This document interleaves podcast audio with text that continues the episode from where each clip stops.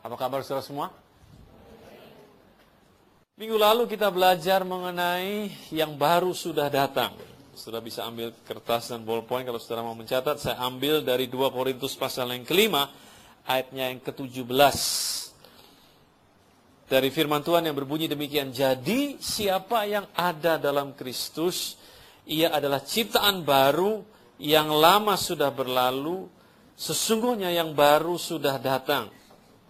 Dan saya katakan minggu lalu bahwa saya dapati meskipun banyak orang telah lahir baru dan memperoleh hidup yang baru, tetapi mereka tetap memperlakukan hidup yang baru, atau cara mereka memperlakukan hidup yang baru sama dengan cara mereka memperlakukan hidup yang lama. Itu sebabnya kehidupan yang baru tidak pernah mencapai hal yang maksimal, atau seperti yang Tuhan inginkan, karena kita tidak mengoperasikannya dengan cara yang baru pula. Jadi yang kita bicarakan minggu lalu adalah, pertama, cara yang baru harus dioperasikan dengan cara yang baru pula. Atau kita tidak dapat mengoperasikan hidup yang baru dengan cara yang lama. Itu sebabnya kami atau kita di tempat ini sibuk untuk memperkenalkan kepada saudara aturan main atau prinsip-prinsip kerajaan Allah. Sehingga kalau saudara menjalani kehidupan saudara yang baru sebagai anggota kerajaan Allah, saudara bisa mencapai hal yang maksimal. Hidup saudara bisa seperti apa yang Tuhan mau.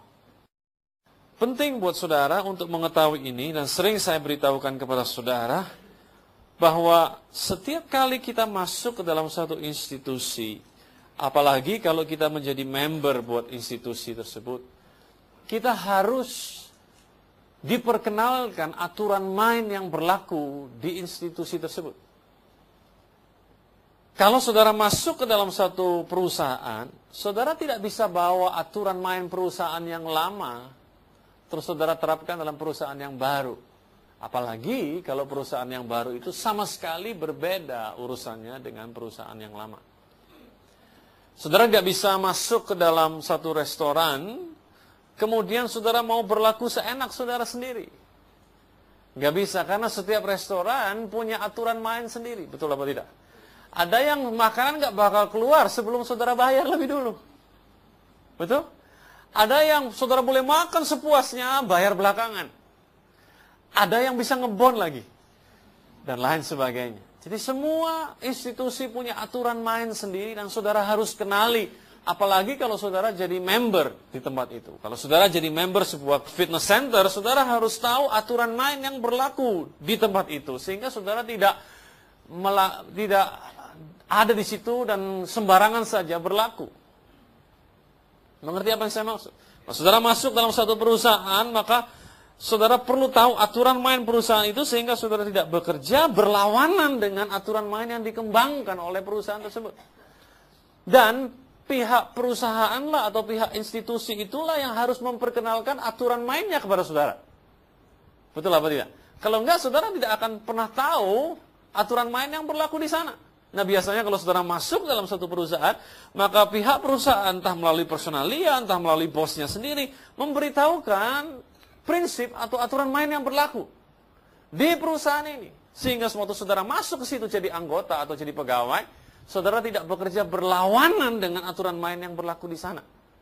Sehingga oleh karenanya perusahaan itu bisa terus maju dan tidak hancur berantakan. Bayangkan kalau setiap orang masuk dalam satu perusahaan, semua pegawai baru mengerjakan aturannya sendiri-sendiri. Kan nggak mungkin bisa, betul apa tidak? Jadi dia harus mengikuti aturan main yang berlaku di sana. Demikian juga dengan kerajaan Allah. Kalau saudara masuk jadi anggota kerajaan Allah, saudara harus tahu peraturan atau aturan main yang berlaku dalam kerajaan Allah. Sehingga waktu saudara masuk di situ, saudara tidak berlaku seenak saudara sendiri. Karena kerajaan Allah punya aturan main tersendiri yang notabene saling berlawanan atau sangat berlawanan dengan peraturan yang ada di dunia ini. Itu sebabnya kita di sini mencoba untuk memberitahukan kepada saudara cara-cara hidup yang baru atau prinsip-prinsip kehidupan atau aturan main kerajaan Allah, sehingga waktu saudara jadi member yang baru itu, hidup yang baru, memperoleh hidup yang baru melalui kelahiran baru menerima Yesus sebagai Tuhan dan Juru Selamat, saudara tahu aturan main yang baru dan hidup sesuai dengan aturan main yang baru, sehingga hidup saudara pun bisa menjadi maksimal oleh karenanya. Aturan main seperti apa yang kau tabur, itulah yang akan kau tuai. Beri, maka akan diberikan kepadamu. Itu kan aturan main sebetulnya. Betul apa tidak? Ya, kalau engkau setia dengan perkara kecil, maka kepadamu akan diberikan suatu perkara besar. Kalau engkau setia dengan mamon yang tidak jujur, maka kepadamu diberikan harta yang sesungguhnya. Kalau engkau setia dengan harta orang lain, maka engkau akan diberikan hartamu sendiri. Itu aturan main yang harus kita tepati, yang harus kita tahu. Dan ada begitu banyak aturan main yang kita berusaha untuk beritahu kepada saudara, sehingga waktu saudara hidup, saudara nggak pakai cara-cara yang lama untuk menghidupi kehidupan yang baru. Bisa mengerti apa yang saya maksud? Ya, itu sebabnya saya katakan bahwa kita tidak dapat mengoperasikan hidup yang baru dengan cara yang lama. Yang kedua, bahwa gambaran yang baru harus sangat jelas, sehingga yang lama rela ditinggalkan. Gambaran yang baru harus sangat jelas, sehingga yang lama rela ditinggalkan. Kalau kita mempunyai gairah untuk sesuatu yang baru, maka kita tidak mau lagi yang lama. Dan ini tidak berlaku buat istri. Harus saya jelaskan, karena ada orang-orang yang hatinya memang sudah sesat, kemudian bilang, nah itu dia itu. Itu ayat yang kita perlukan. Yang lain saya tidak perlu, saya cuma perlu konformasi itu. Nggak ada cerita. Gambaran yang baru harus sangat jelas, sehingga yang lama rela untuk ditinggalkan. Saudara bisa bayangkan waktu Tuhan Yesus datang bertemu dengan Petrus, presentasi dia waktu dia bertemu dengan Petrus dan kemudian berkata, akan kujadikan kau penjala manusia. Presentasi dia begitu canggih, begitu luar biasa. Nah, saya tidak tahu, tetapi saya asumsikan bahwa presentasi dia begitu luar biasa, sehingga Petrus yang notabene nelayan, yang punya responsibility, punya tanggung jawab atas keluarga, berani tinggalkan semua yang dia punya kemudian untuk ikut Tuhan Yesus. Kalau yang baru itu tidak jelas buat dia, tentu dia tidak akan tinggalkan yang lama. Betul apa tidak? Iya apa tidak? Waktu saya meninggalkan bank tempat saya bekerja, waktu itu Tuhan memberitahu kepada saya suatu hal yang bagus, sangat jelas tentang masa depan. Saya bisa jadi apa di dalam dia kalau saya give up ini. Begitu jelasnya itu, sehingga saya langsung saat itu juga mengambil keputusan untuk meninggalkan pekerjaan saya. Bukan karena apa yang saya kerjakan tidak bagus, bukan apa yang saya kerjakan itu tidak bermanfaat, itu sangat bagus. Ada begitu banyak orang yang mau ada di posisi itu pada saat itu. Tetapi saya berani tinggalkan, rela, dan tidak pernah lihat kembali ke belakang. Karena apa? Karena presentasi yang ada di depan itu begitu sangat meyakinkan. Kamu bisa jadi apa? Itu sebabnya kenapa approach kita, pendekatan kita dalam, baik melalui khotbah, baik melalui pengajaran, baik melalui date dan lain sebagainya, kita tidak gebugin orang dengan dosa, dosa, dosa. Tetapi kita memberitahukan, hey, engkau bisa jadi apa? Bisa mengerti apa yang saya maksud? Kami presentasikan yang baru, sehingga yang lama yang sedang saudara pakai itu, kalau saudara mendapatkan gambaran yang jelas tentang sesuatu yang baru ini jauh lebih bagus, jauh lebih tinggi nilainya, menarik perhatian, maka saudara akan segera lepaskan yang lama dan saudara akan ambil yang baru. Betul apa tidak? Saya kasih contoh minggu lalu, kalau saudara kepada saudara diberikan sepatu yang baru sementara sepatu saudara sudah butut, nggak ada poin untuk kasih tahu, butut sepatu lo. Engkau sudah tahu sepatumu butut, betul apa enggak? Masalahnya engkau nggak bisa beli yang baru, apalagi yang bermerek. Sekarang datang orang bawa yang bermerek, yang baru, yang kebetulan nomornya sama, dan engkau suka modelnya. Engkau pasti akan tidak mikir dua kali untuk buang yang lama, ambil yang baru, betul apa tidak? Itu sebabnya tantangan buat gereja adalah bagaimana kita mempresentasikan kehidupan yang baru sedemikian rupa, sehingga orang yang bergumul dengan seks bebas, orang yang bergumul dengan judi, orang yang bergumul dengan korupsi, orang yang bergumul dengan narkoba dan lain sebagainya, mau meninggalkan tanpa pernah nengok ke belakang dan raih sesuatu yang baru. Kalau mereka diberitahu mereka bisa jadi apa, dan apa pengharapan yang mereka punya, atau masa depan yang seperti apa yang mereka punya di dalam Kristus, dan kalau itu sangat jelas, mereka pasti akan tinggalkan tanpa pernah menoleh kembali ke belakang. roh yang di depan saya jauh lebih baik daripada apa yang sekarang sedang saya pegang. Kenapa ada begitu banyak orang bergumul terus dengan dosa mereka? Meskipun mereka sudah ada di gereja, karena apa? Karena kepada mereka tidak dipresentasikan sesuatu yang jelas, yang bagus. Tentang masa depan mereka bisa jadi apa. Tetapi mereka lebih banyak digebukin, dikasih tahu, digebukin tentang dosa dan lain sebagainya. Itu sebabnya kehidupan mereka jadi sedemikian rupa frustasi. Tahu, saya mau yang itu, tapi saya nggak tahu gimana caranya untuk lepas yang ini. Betul apa enggak? Bukankah itu sebagian besar daripada pergumulan orang-orang Kristen? Bahwa mereka, aduh, nggak mau tahu, nggak mau yang ini, tapi nggak bisa lepas. Karena apa? Karena mereka nggak mendapatkan gambaran yang jelas. Itu sebabnya tantangan buat pengembalaan di tempat ini adalah supaya saudara bisa jelas. Hei, saudara bisa jadi apa dalam Kristus? Hei, bahwa engkau punya masa depan yang cerah. Hei, bahwa hidupmu sangat berharga di hadapan Dia. Dan lain sebagainya. Yang ketiga yang saya jelaskan kepada saudara adalah hidup yang baru mempunyai nilai dan standar yang lebih tinggi daripada kehidupan yang lama. Saya ajarkan saudara kemarin tentang nilai. Dan itu sebabnya saya mau kasih judul khotbah saya hari ini adalah Elevate Value atau meninggikan nilai. Nah, saya beritahukan kemarin dan saya akan mulai dari sini untuk lanjutkan apa yang saya sisakan minggu lalu, bahwa nilai yang saudara letakkan atas diri saudara, atau penilaian saudara atas apa yang saudara kerjakan, menentukan bagaimana sikap orang terhadap saudara.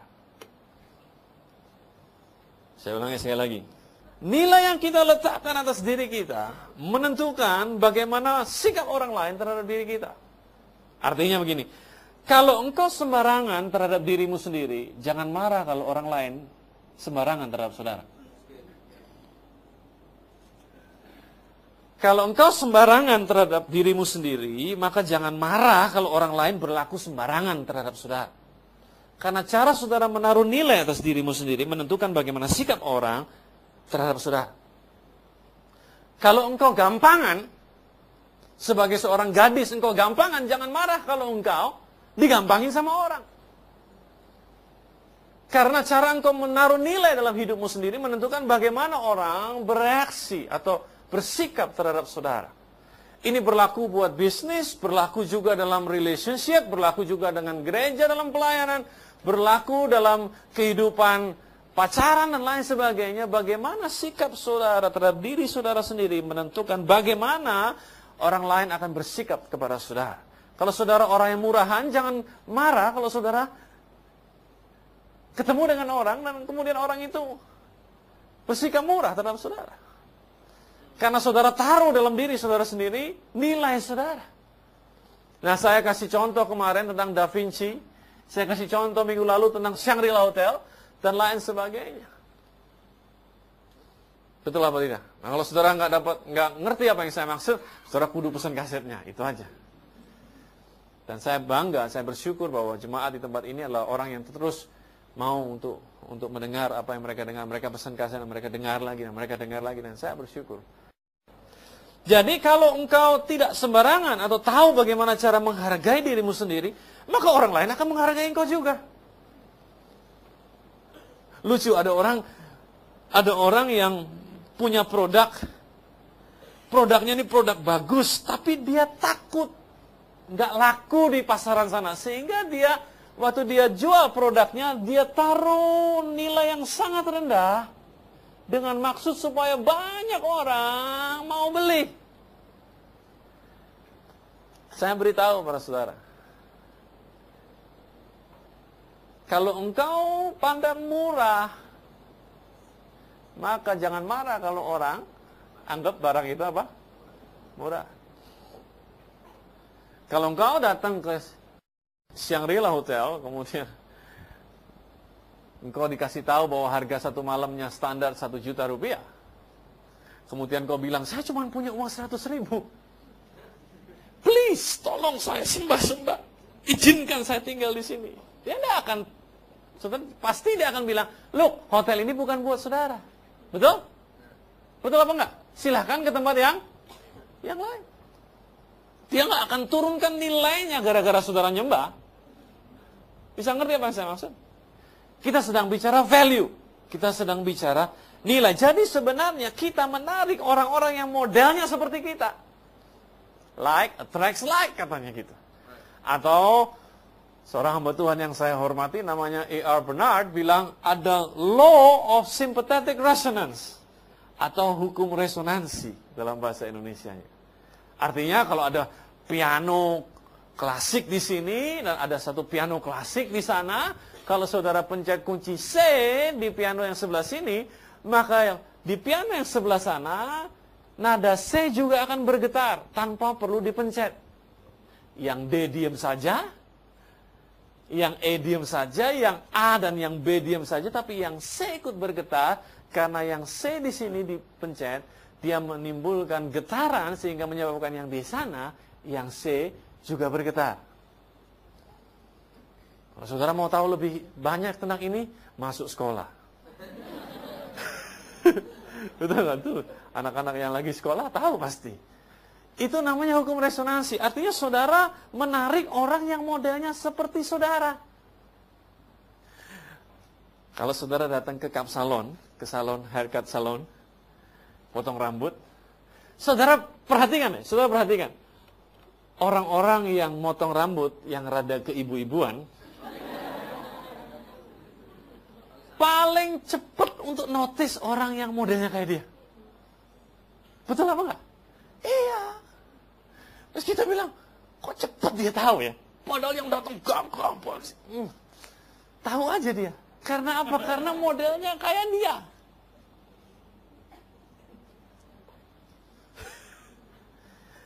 Orang yang nyentrik akan narik orang yang nyentrik juga.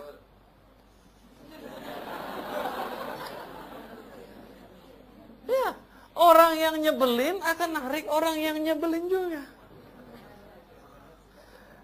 Orang yang berpikir di luar kotak akan dengan cepat untuk mendeteksi orang yang berpikir di luar kotak juga.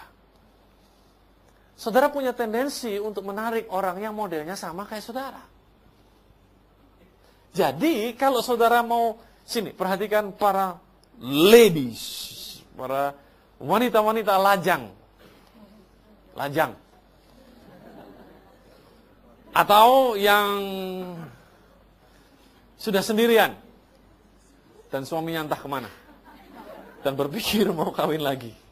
Saya mau beritahu pada saudara, kalau saudara mau mencari seorang pria dengan good quality, berarti saudara harus jadi orang yang punya good quality. Karena kalau saudara murahan, saudara tidak akan tarik orang yang punya good quality.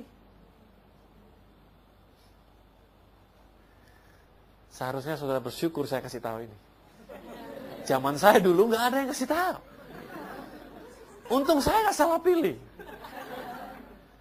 Kalau saudara mau orang yang punya good quality, berarti saudara harus punya good quality. Saudara, saya sedang bicara soal karakter. Kalau saudara punya good quality karakter, maka orang yang tertarik pada saudara adalah orang yang punya quality yang sama. Jadi you need to become the kind of person you want to attract. Saudara harus menjadi orang yang sama dengan orang yang saudara mau tarik kepada saudara.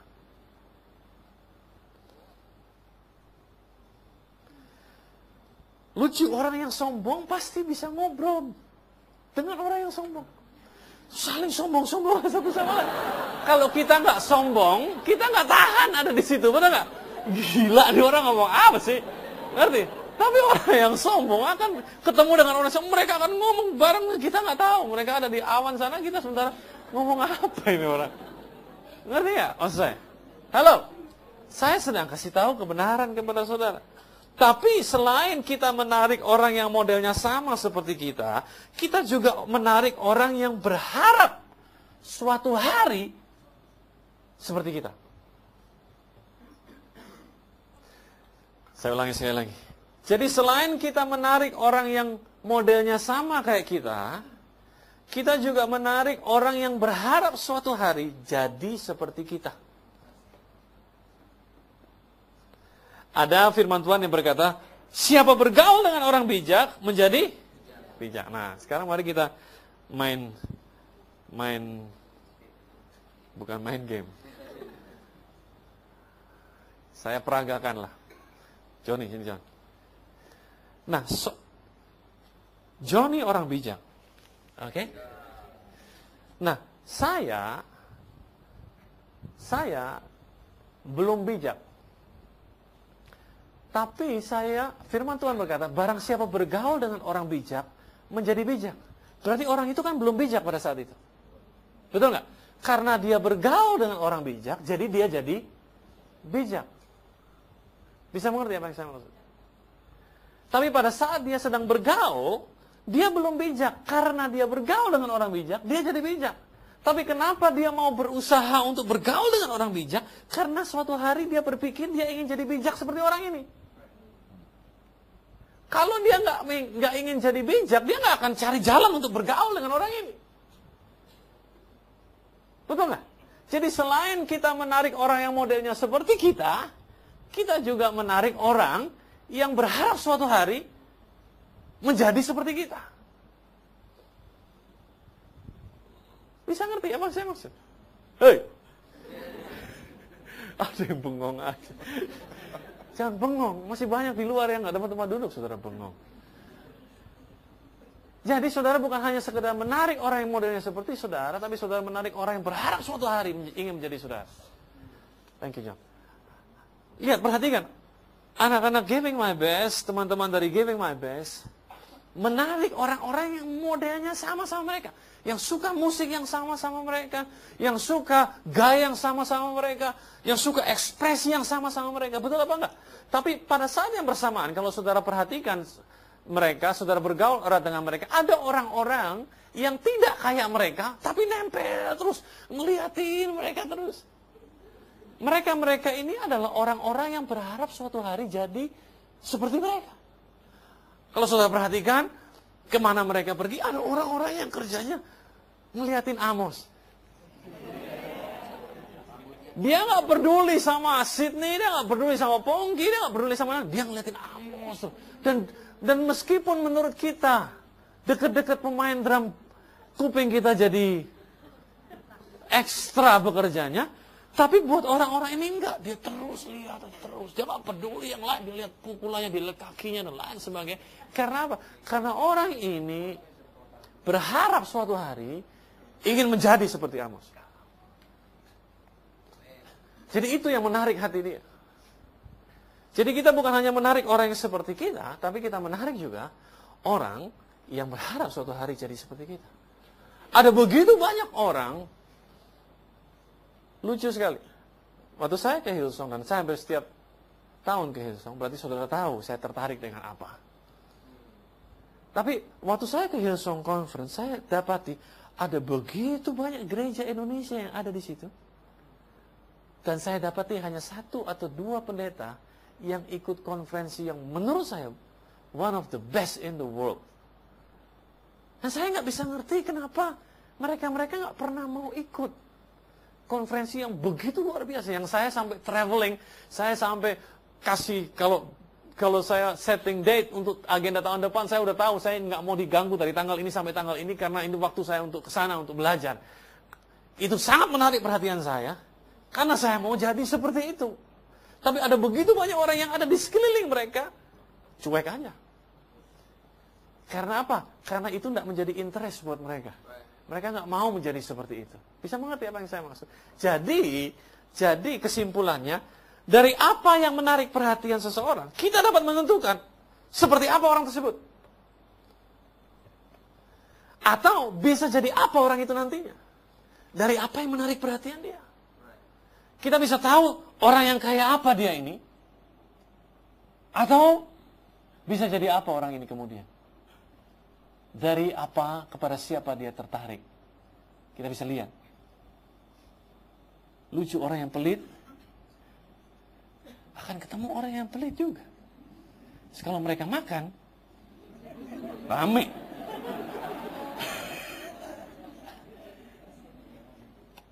Iya toh? Lucu sekali. Saudara bisa tahu orang ini sukanya bagaimana, atau karakter orang ini apa, atau interest orang ini bagaimana. Kalau saudara datang ke toko buku, katakanlah datang ke salah satu toko buku Kristen aja, saudara akan lihat dari buku-buku yang dia pilih, saudara bisa tahu orang ini punya interest apa. Umpama saudara bawa satu orang kemudian, saya akan bayarin deh, kamu pilih aja buku yang mana. Saudara akan lihat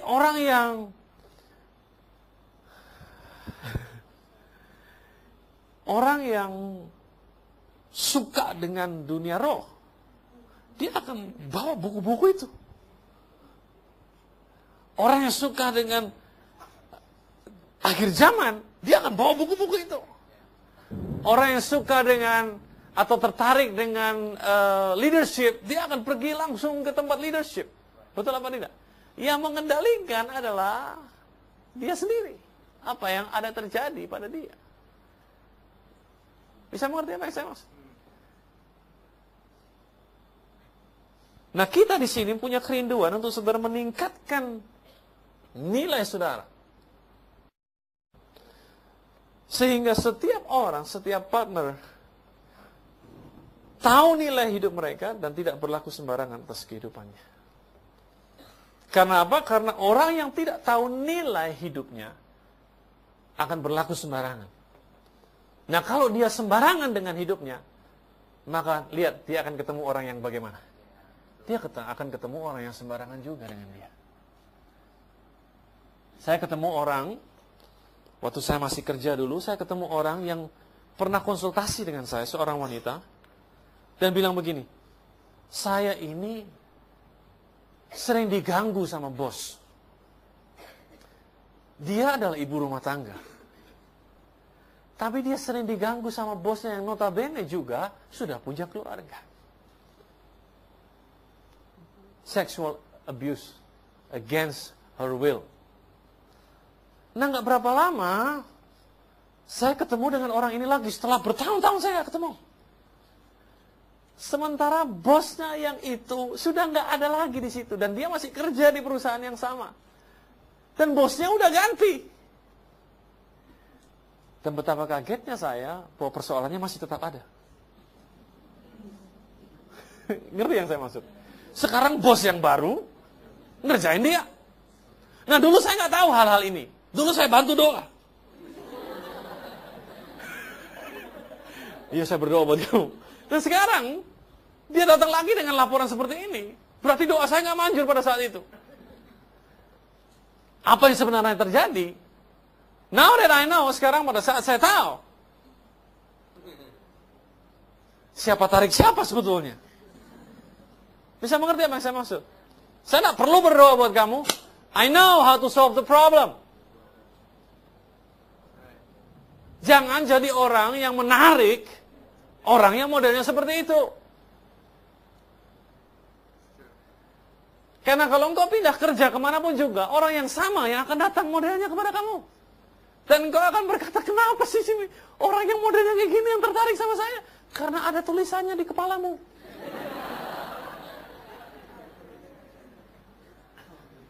Bisa ngerti apa yang saya maksud? 1 Petrus 1 ayat 18.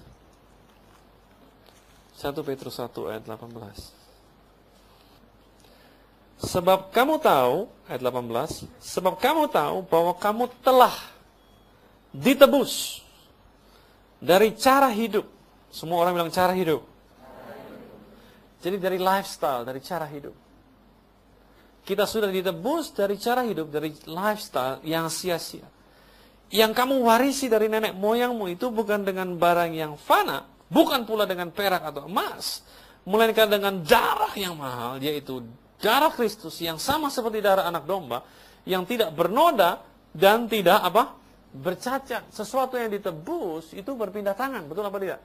Nah, kalau saudara baca buku saya Permainan Cantik, pasti saudara akan ingat ini. Atau kalau saudara cukup lama ada di sini, ada beberapa saat lamanya saya terus mengkhotbahkan ini. Seringkali orang, kalau saya sedang berkhotbah tentang ayat ini, seringkali saya tanya, berapa nilai hidupmu? Dan banyak orang di banyak kesempatan, di berbagai macam daerah, di berbagai macam gereja, seringkali saya ketemukan jawaban yang sama. Mereka langsung bilang, tak ternilai. Cuilah. Itu nyeplos dulu tanpa mikir. Tak terhingga. Hidupku tak terhingga nilainya. Saudara, Alkitab berkata bahwa engkau ini telah dibeli dan harganya telah apa? Lunas dibayar. Korintus berkata demikian. Nah, kalau telah dibeli dan ada harga, berarti nggak terhingga dong. Betul nggak? Kalau tak terhingga nggak bisa dibeli. Nah, sekarang pertanyaannya, berapa nilai hidup kita? Itu yang menjadi pertanyaan sekarang. Nah, sebuah transaksi bisa terjadi kalau ada kesepakatan harga. Betul? Ini bukan bicara soal ekonomi. Ini bicara soal firman Tuhan. Sebuah transaksi bisa terjadi kalau ada kesepakatan harga. Sekarang dengan harga yang dibayarkan kepada kita, kita bisa tahu nilai barang itu berapa. Dengan harga yang kita bayarkan terhadap suatu barang, kita bisa tahu nilai barang itu berapa. Betul apa tidak? Nah, sekarang kita bayar, kita lihat sekarang kita dibeli pakai apa. Itulah nilai kita sebenarnya. Ada yang gak nyampe? Jinjit sedikit baru nyampe. Bisa ngerti? Dengan apa sesuatu barang dibayar, menunjukkan nilai barang itu. Nah, sekarang pertanyaannya begini. Dengan apa kita dibayar, menunjukkan berapa nilai kita. Alkitab berkata kita nggak dibayar dengan perak, kita nggak dibayar dengan emas, karena nilai hidup kita lebih daripada itu. Kita dibayar pakai apa? Pakai darah anak domba. Berarti nilai hidup kita sama dengan darah anak domba. Begitu tinggi nilai kita di hadapan Tuhan. Begitu tinggi nilai kita di hadapan Tuhan. Nah, kenapa banyak orang kemudian hidup sembarangan? Karena mereka nggak tahu nilai hidupnya. Itu sebabnya mereka harus diberitahu. Saya kasih contoh. Kalau saya titip cincin saya ini, ya, sama Bapak Nandang. Saya titip cincin saya ini, tolong ya, jaga. Tolong saya nitip. Pasti perlakuan dia akan lain, akan berbeda kalau saya nitip cincin ini sambil ngomong. Bahwa, Dang, saya nitip ini, harga cincin ini $25.000. Nah, kasih tahu sama sebelahnya, ini hanya ilustrasi. Kasih tahu dong, ini hanya ilustrasi. Just in case menurut sebelahnya, gila, jangan-jangan dia pakai duit gereja,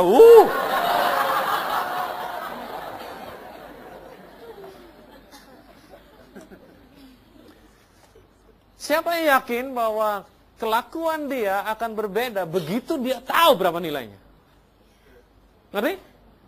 Kelakuan dia akan berbeda. Mungkin waktu dia nggak tahu nilainya, dia akan pakai sembarangan, dia akan kantongin, dia oke. Tapi begitu dia tahu nilainya, ngerti maksud saya? Nah, ada begitu kembali nang.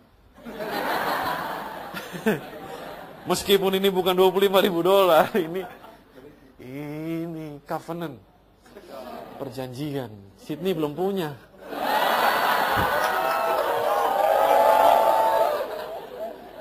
Ya. Jadi nilai hidup kita sama dengan darah anak domba. Nah, kalau kita tidak mengerti nilai hidup kita, maka kita akan sembarangan dengan hidup kita.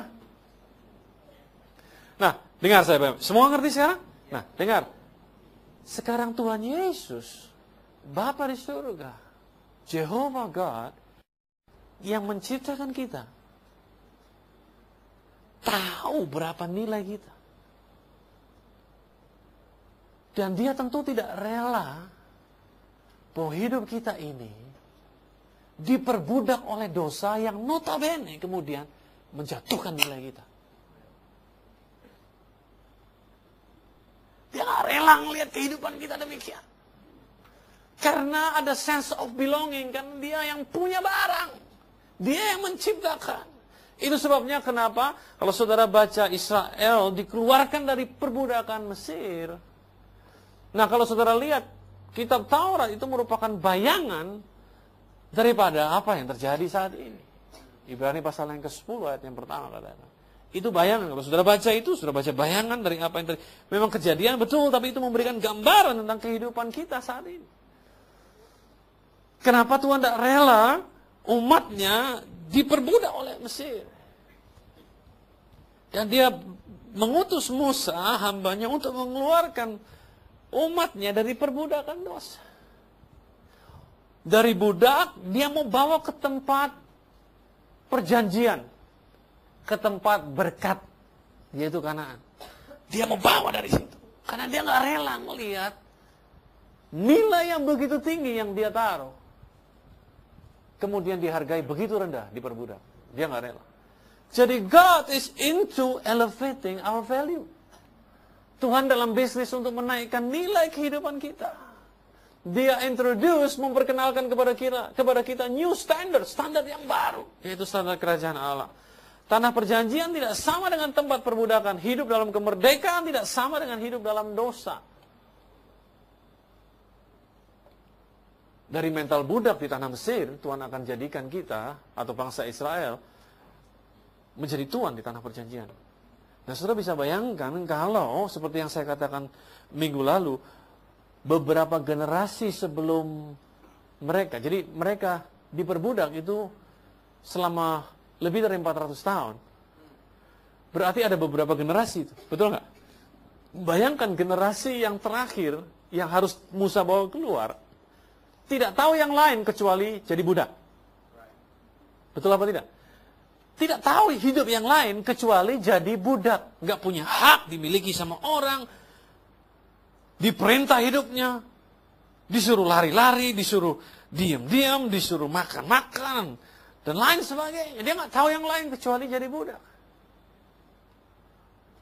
Nah, bayangkan mental yang seperti ini. Bahkan kalau zaman dulu, budak dipecut. Nah, bayangkan mental yang seperti ini. Kemudian Tuhan ingin bawa ke tempat perjanjian. Seumur hidup nggak tahu yang lain kecuali jadi budak. Sekarang mau dibawa ke tempat di mana dia bisa jadi tuan buat dirinya sendiri. Kira-kira gampang atau sukar? Untuk membawa secara fisik, Tuhan cuma butuh waktu yang mudah. Secara fisik, tetapi secara ini, lama sekali. Bayangkan, minggu lalu saya beritahu kepada saudara bahwa di tempat perjanjian itu sedemikian rupa, kalau engkau hidup taat akan kebenaran firman Tuhan, engkau akan meminjamkan dan tidak akan meminjam. Engkau akan jadi kepala dan tidak menjadi ekor. Untuk orang yang seumur hidupnya jadi ekor, untuk kemudian jadi kepala, harus merubah ini.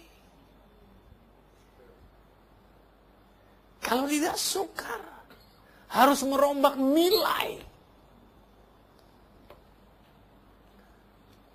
Dulu mereka nggak pernah urusan tentang makanan karena bosnya yang kasih makanan. Nggak pernah urusan tentang tempat tinggal karena bosnya yang sediakan tempat tinggal. Kalau jadi budak kan begitu, benar nggak? Betul apa tidak? Sekarang di tempat perjanjian, kalau saudara mau tahu, di tempat perjanjian mereka harus urus semuanya sendiri. Nah, saya ada satu seri khotbah mengenai itu kalau saudara pengen tahu lebih jelas. Judulnya Hidup Dalam Kemerdekaan Yang Sesungguhnya. Hidup dalam kemerdekaan yang sesungguhnya. Saya mengajar bagaimana kita menjadi orang yang merdeka. Nah, saya nggak akan ajar itu kepada saudara. Tapi saya hanya memberitahu bahwa Tuhan adalah Tuhan yang ingin menaikkan nilai, dan Dia tidak bisa lakukan itu tanpa kita merubah cara kita berpikir. Roma pasal yang ke-12, ayat yang kedua, ayat yang sering saya baca. Tapi saya menemukan dalam bahasa Inggris dari New Living Translation. Saya akan bacakan saja, sudah bisa baca bahasa Indonesianya, saya akan baca bahasa Inggrisnya. Dikatakan demikian. Don't copy the behavior and customs of this world. Jangan meniru behavior, kelakuan dan kebiasaan daripada dunia ini, but let Perhatikan, but let God transform you, biar Tuhan mentransformasi saudara into a new person, kepala manusia yang baru. Jadi Tuhan ingin mentransformasi saudara dalam menjadi manusia yang baru by changing the way you think. Jadi transformasi tidak akan terjadi sebelum saudara merubah cara saudara berpikir. Saudara bisa nyanyi tentang transformasi. Saudara bisa berdoa tentang transformasi. Saudara bisa tulis buku tentang transformasi. Tapi kalau saudara nggak merubah cara saudara berpikir, maka saudara tidak bisa mengalami yang disebut dengan transformasi, karena transformasi harus take place pertama kali mendapatkan tempat, yaitu di cara saudara berpikir. Seperti yang saya katakan minggu lalu, kalau orang kebiasaan duduk di belakang bertahun-tahun, terus dikasih akses bisa duduk di depan, dan kemudian mereka bilang, ah enggak, aku di sini aja. Itu bukan berarti bahwa dia nggak bisa jadi kepala, cuman dia mengambil keputusan karena sudah terlalu biasa untuk terus duduk di belakang. Ada orang-orang yang seperti itu. Betul apa tidak? Karena sudah terlalu biasa. Dan Tuhan ingin supaya nilai kita naik. Itu sebabnya dia beritahu kepada kita. Dia ingin bahwa kita berubah cara berpikirnya dan tidak lagi berpikir dengan cara yang lama. Lukas pasal yang ke-15. Siapa yang tahu tentang perumpamaan tentang anak yang hilang? Siapa yang tahu? Tahu semua? Semua tahu? Yang nggak tahu ngangguk aja. Dalam perumpamaan anak yang hilang, siapa yang hilang? Anak, betul. Yang bungsu atau yang sulung? Yang bungsu. Ada yang bilang dua-duanya hilang. Yang satu hilang di luar rumah, yang satu hilang di dalam rumah. Anyway, kalau saudara perhatikan, ini Tuhan Yesus yang memberi perumpamaan. Setelah anak yang bungsu itu pergi meninggalkan bapaknya, dia hidup berfoya-foya, ayat yang ke-14, dan dia menghabiskan semua yang ada padanya. Setelah dihabiskannya semuanya, ayat 14, timbullah bencana kelaparan dalam negeri itu, dan ia pun mulai melarat. Dan ia pun pergi dan bekerja pada seorang majikan negeri itu, dan orang itu menyuruhnya ke kandang untuk menjaga babinya. Saudara bisa lihat bagaimana dia devaluasi. Betul nggak? Dosa akan membuat saudara devaluasi nilai. Itu dosa. Saudara kalau berbuat dosa, berzina, berhubungan seks di luar nikah, dan lain sebagainya, saudara nggak perlu dikhotbahin. Saudara tahu bahwa saudara rendah, saudara devaluasi nilai. Oke. Nah, kemudian lalu ia ingin mengisi perutnya dengan ampas yang menjadi makanan babi. Saudara bisa lihat betapa jauhnya turun nilai dia. Tapi tidak seorang pun yang memberikannya kepadanya. Lalu ia menyadari keadaannya, katanya. Interesting sekali, ada orang-orang yang perlu untuk nunggu sampai ada di bawah untuk kemudian sadar. Halo. Saya berharap saudara nggak bodoh seperti ini. Tapi ada orang-orang yang mengambil keputusan untuk terus ada di tempat yang paling bawah. Dan kepada mereka kita cuma bisa bilang begini, how low can you go? Sampai kemudian dia sampai pada satu poin di mana dia mengerti, sadar. Dan lihat, karena dia devaluasi nilai, dia kemudian mengidentifikasikan dirinya dengan tidak benar. Perhatikan di sini. Dikatakan begini. Lalu ia menyadari keadaannya, lalu katanya, betapa banyaknya orang upahan Bapakku yang berlimpah-limpah makanannya. Tetapi aku di sini mati kelaparan, aku akan bangkit dan pergi kepada Bapakku dan berkata, Bapa, aku telah berdosa terhadap surga dan terhadap Bapa. Aku tidak layak lagi disebut anak Bapa. Dan jadikanlah aku sebagai salah seorang upahan Bapa. Berarti dia ada devaluasi nilai. Betul nggak? Betul nggak? Dia tidak bisa lagi melihat dirinya sebagai anak. Dia hanya mentok bisa lihat dirinya sebagai orang upahan. Ada devaluasi nilai di situ. Dan waktu yang interesting sekali, waktu dia kembali kepada bapaknya, maka bangkitlah ia dan pergi kepada bapaknya. Ketika ia masih jauh, ayahnya melihatnya, lalu tergeraklah hatinya oleh belas kasihan. Ayahnya itu berlari mendapatkan dia, dan merangkul dia, dan mencium dia. Lucu nggak dimarah-marahin? Bilang, nggak bilang, "See? I told you so." Aku sudah kasih tahu kamu sebelumnya. Dia nggak bilang, "Mau banget kamu." Dia nggak bilang demikian. Dia langsung rangkul dan peluk dan cium. Lihat bagaimana usaha Bapa di surga menaikkan nilai yang sudah hilang itu, dia coba naikkan kembali. Kan kemudian dia bilang begini, tetapi ayat 22, tetapi ayahnya itu berkata kepada hamba-hambanya. Setelah anak itu berkata, ayat 21, "Bapa, aku telah berdosa terhadap surga dan terhadap Bapa. Aku tidak layak lagi disebut anak Bapa." Tetapi ayahnya itu berkata kepada hamba-hambanya, "Lekaslah bawa kembali jubah yang terbaik." Saya mau tanya, dia expect itu? Halo, dia mengharapkan itu? Sama sekali tidak. Yang dia harapkan yang paling tinggi, yang dia bisa lihat. Itu karena apa? Karena dia sudah begitu dibayangi oleh dosanya sendiri, sehingga dia kehilangan self-image dia. Dia nggak bisa lihat dirinya lagi ada di posisi semula. Halo? Yang paling banter yang dia bisa lihat adalah sebagai orang upahan. Dia nggak bisa lihat above the cloud. Dia nggak bisa lihat di atas sana. Dari sanalah dia berasal padahal. Kemudian bapaknya bilang, "Lekas bawalah kemari jubah yang terbaik. Pakaikanlah itu kepadanya." Nggak disuruh mandi dulu lagi. "Pakaikanlah itu kepadanya dan kenakanlah cincin pada jarinya." Covenant relationship.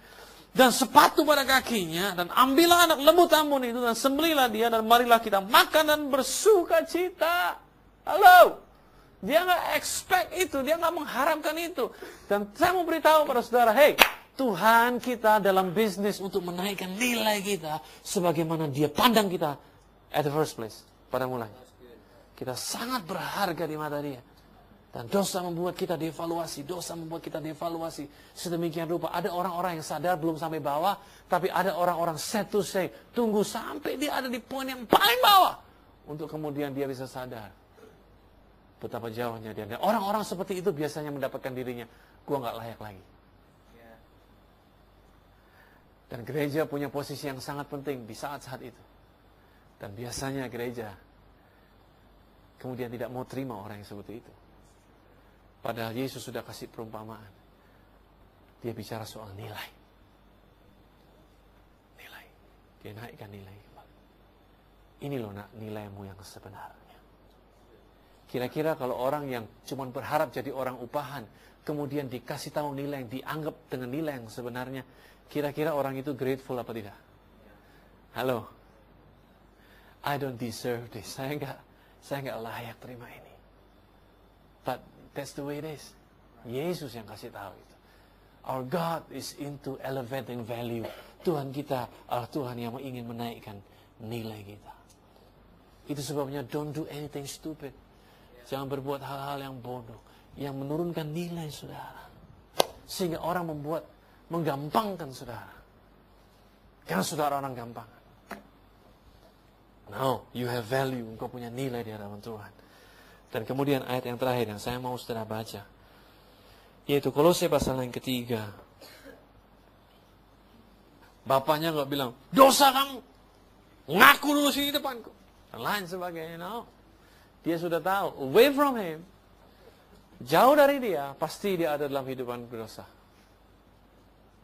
Kolose pasal yang ketiga, ayat yang 1 sampai ayat yang keempat, ayat yang terakhir, dikatakan, karena itu kalau kamu dibangkitkan bersama dengan Kristus, carilah perkara yang di atas, di mana apa?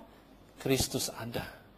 Duduk di sebelah kanan Allah. Pikirkanlah perkara yang di atas, bukan yang di bumi. Maksudnya bukan nengok ke atas terus, bukan. Bukan. Pikirkanlah perkara yang lebih tinggi. Pikirkanlah standar kerajaan Allah yang lebih tinggi, bukan dari dunia ini. Sebab kamu telah mati dan hidupmu tersembunyi bersama dengan Kristus di hadapan Allah. Apabila Kristus yang adalah hidup kita menyatakan diri kelak, kamu pun akan menyatakan diri bersama dengan dia dalam kemuliaan. Dalam New Living Translation, ayat yang ketiga berkata demikian. For you died when Christ died. Bicara soal hidup yang lama. And your real life, kehidupan saudara yang sesungguhnya, is hidden, tersembunyi, with Christ, in God. Jadi saudara tidak akan bisa mendapatkan nilai saudara yang sesungguhnya dan hidup saudara yang sesungguhnya di luar Kristus. Halo. Saudara hanya bisa mendapatkan di mana? Di dalam Kristus. Your real life. Disebabnya barang siapa yang menerima Kristus, dia adalah ciptaan baru. Yang lama sudah berlalu dan yang baru sudah datang. Tapi yang baru tidak bisa saudara operasikan dengan cara yang lama. Yang baru harus dioperasikan dengan cara yang baru. Kenali prinsip firman Tuhan, belajar aturan main firman Tuhan, dan lain sebagainya. Wow. Jadi you need to become the kind of person that you want to attract. Saudara harus menjadi orang yang ingin saudara tarik. Siapa yang mau good quality people? Jadi saudara harus jadi apa? Saudara harus punya good quality. Nah, kita berdoa bersama-sama. Thank you Lord.